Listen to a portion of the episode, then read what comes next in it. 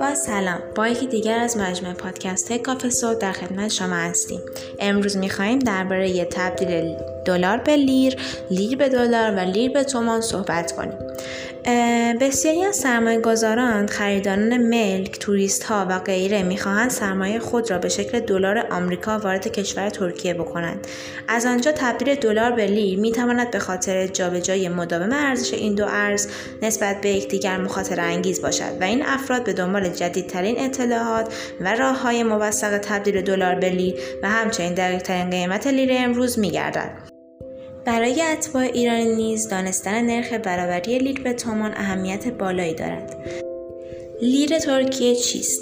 واحد رسمی پول کشور ترکیه لیره یا لیر می باشد. نماد بین این ارز TL می باشد. همچنین لیر ترکیه در واحدهای 1, 5, 10, 20, 50 و 100 و 200 لیر به صورت اسکناس توسط بانک مرکزی ترکیه به چاپ می رسد. واحد زیرین لیر ترکیه کروش می باشد. هر صد کروش یک لیر می باشد. بانک مرکزی ترکیه عهدهدار وظیفه اعلام قیمت لیر امروز به صورت روزانه است و همچنین تبدیل دلار به لیر رایجترین تبدیل ارزی در بازار ارز کشور ترکیه است. نرخ برابری ارزی یعنی چی؟ نرخ برابری ارز معنی قیمت ارز یک کشور بر مبنای ارز کشور دیگری است.